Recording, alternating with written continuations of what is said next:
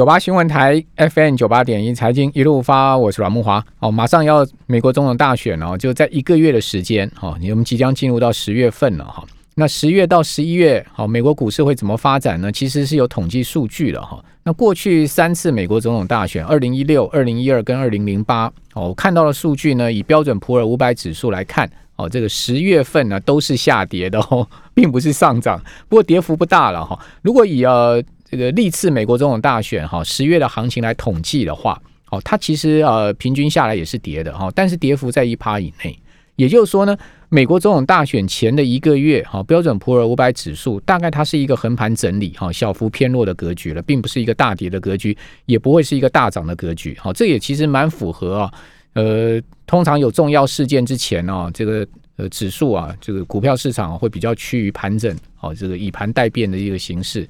好，那是呃关到我们荷包了哈，因为美国呃总统大选影响到美股，影台美股一定会影响到台股嘛，哈，因为最近台股的这个剧烈的下跌啊，最主要原因也是因为美国科技股出现了明显的啊走弱的态势。好，那我们赶快来请教呃上周集团的总经理朱继忠，朱总你好，哇好，各位听众大家好，好，那季总你怎么看这个？十月份哈，美国股市呃可能的发展，还有行情会怎么走呢？好，我想现在大家都非常关切哈，就是川普会不会持续呃有连任成功？好，那那很多人都大家都在猜这件事情。那我想最近很多，特别是企业界的老板，大家都在互相都在问，因为本来看起来好像拜登有可能这个胜选稳胜券在握，可是最近又看起来哎。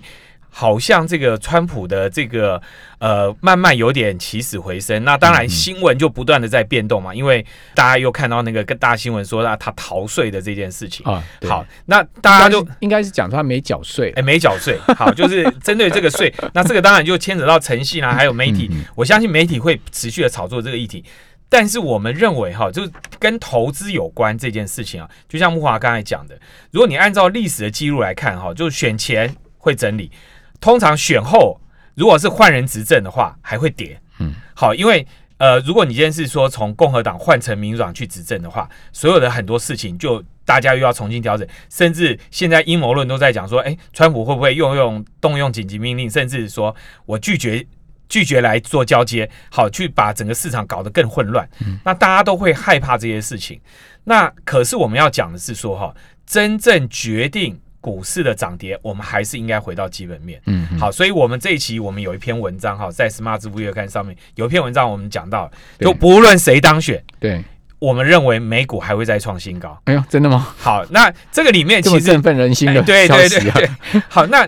那为什么我们敢这样讲？是因为刚好九月份有了这个回档。好，如果这个现在没有这个回档，大家还像八月底那样一路澎湃的往上涨，那我们这句话可能就要打折扣了。是，好，那可是因为有了这个回档，反而让我们觉得稍微安心一点，因为大家表示大家会害怕。嗯，那大家会害怕的话，很可能你这个时候就要回过头来去看看基本面到底告诉你了什么事情。对，那我我把这篇文章的里面的大概有两个非常重要的关键指标跟大家分享。嗯第一个，我们去看一下 PMI，嗯，这个 PMI 无论是制造业或服务业，到八月份为止都持续的在往上走。是，那这个里面 PMI 我们还不够。我们还要再进去里面看看 PMI 里面的很重要的一个，我想最近也有一些对于总金指标非常关切的朋友，他们会去分析的，叫做库存。嗯嗯，各各位你会去发现哈，无论是所有现在厂商的库存、客户的库存，都在历史的低点。为什么？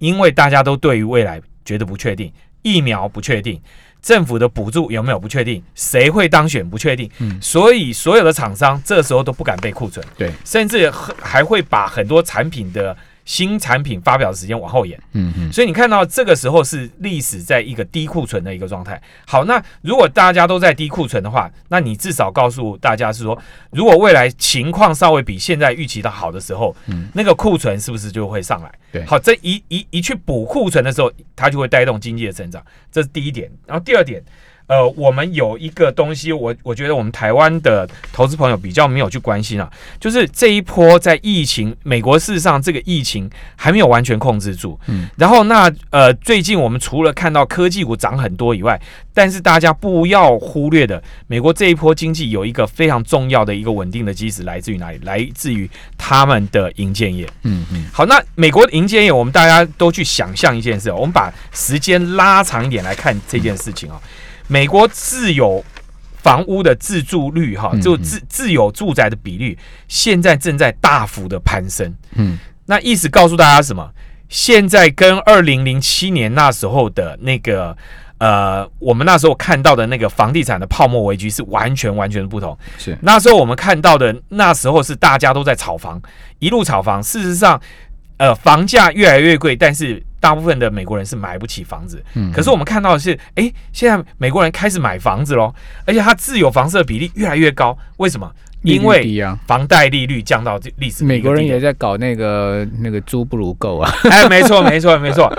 好，所以你看到的台湾一样，对。那现在那这个跟我觉得跟台湾有一个结构不一样是。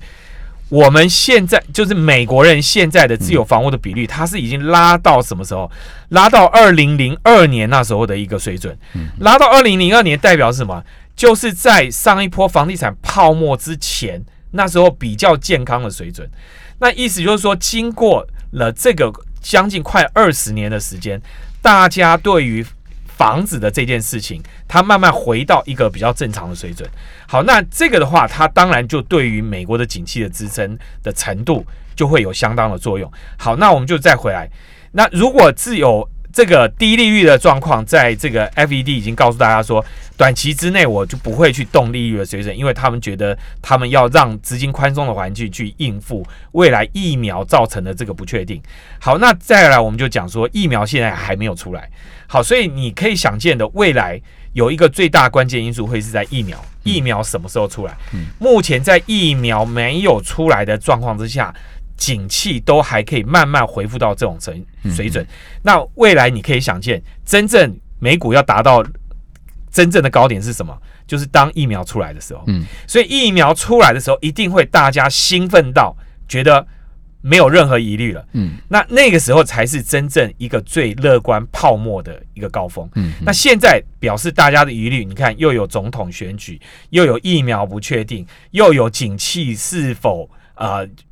未未来的发展跟新总统搭配那个复杂的变数，事实上已经把整个行情压下来了，嗯，好，那所以在这个状况下，我们的假设会相对。目前反而有回档的时候，是你还可以布局的时候。嗯，好，因为你真正等到疫苗出来，因为疫苗一定会出来的。现在看到，你看，连我们台湾政府都已经下去买疫苗了。好，所以这个这个一定是全球都要做的事情。那这个时候，那个时间点可能才是你该紧张的时候。所以就要反市场心理，对不对？没错，因为现在目前大家还对行情啊，并没有抱以这个。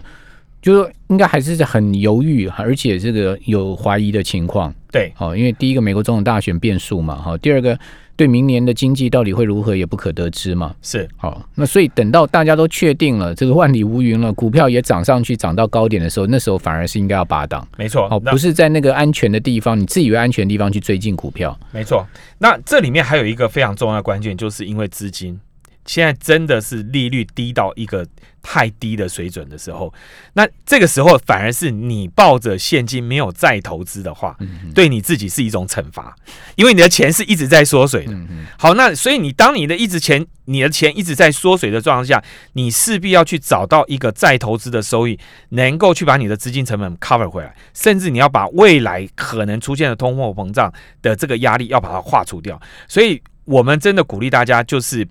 呃，如果你现在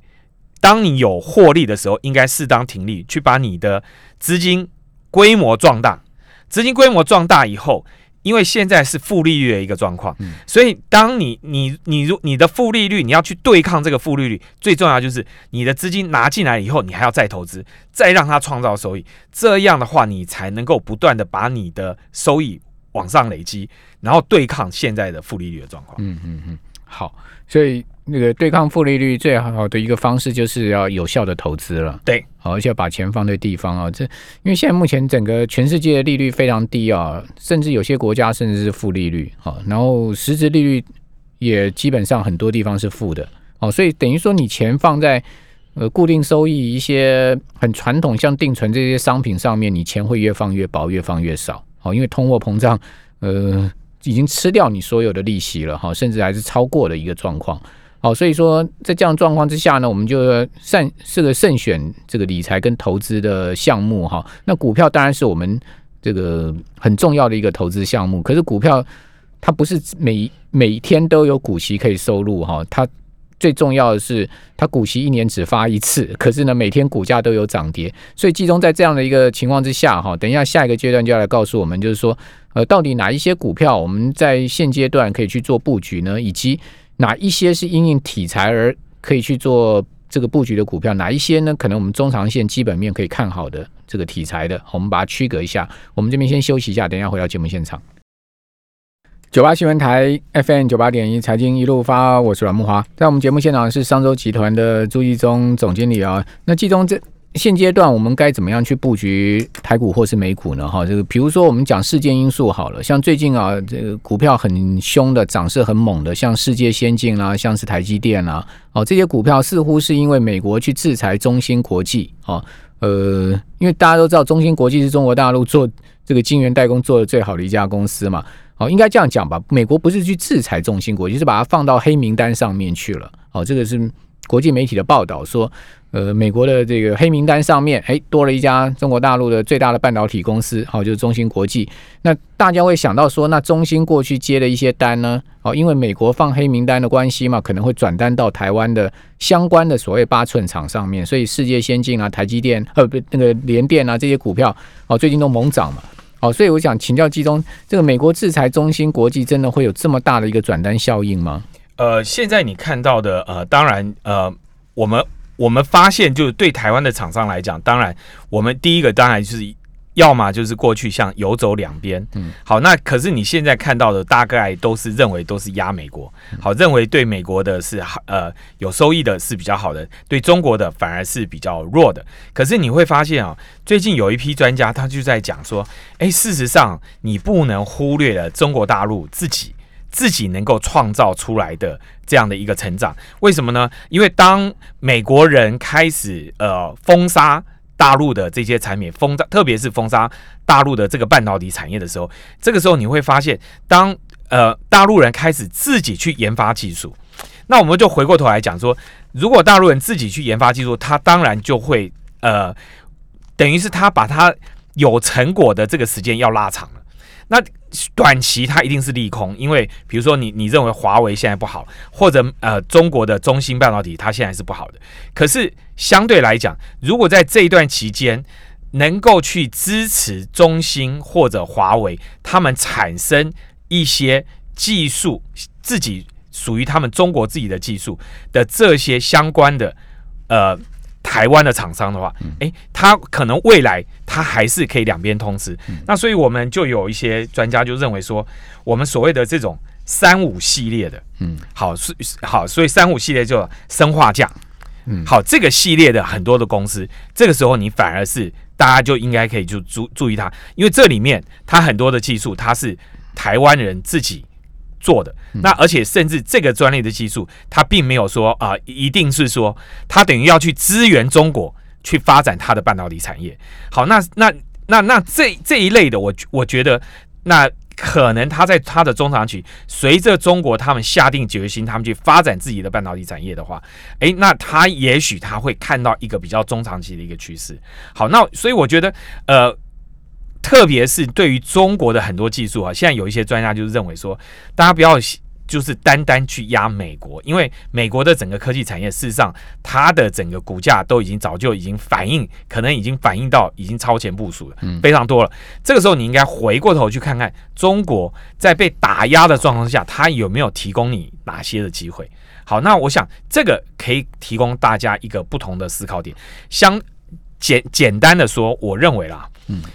大家投资的时候一定要注意一件，股价涨多就是最大的利空。对，所以因为股价涨多了以后，你一定要严格用更严格的态度去检视它的股价、它的基本面，而不是对股价涨多了之后，对于它的基本面你变得更乐观。这个时候你就是注下你投资一定会失败。嗯，好，所以相对来讲，当股价跌多了，好，它反而就是利多。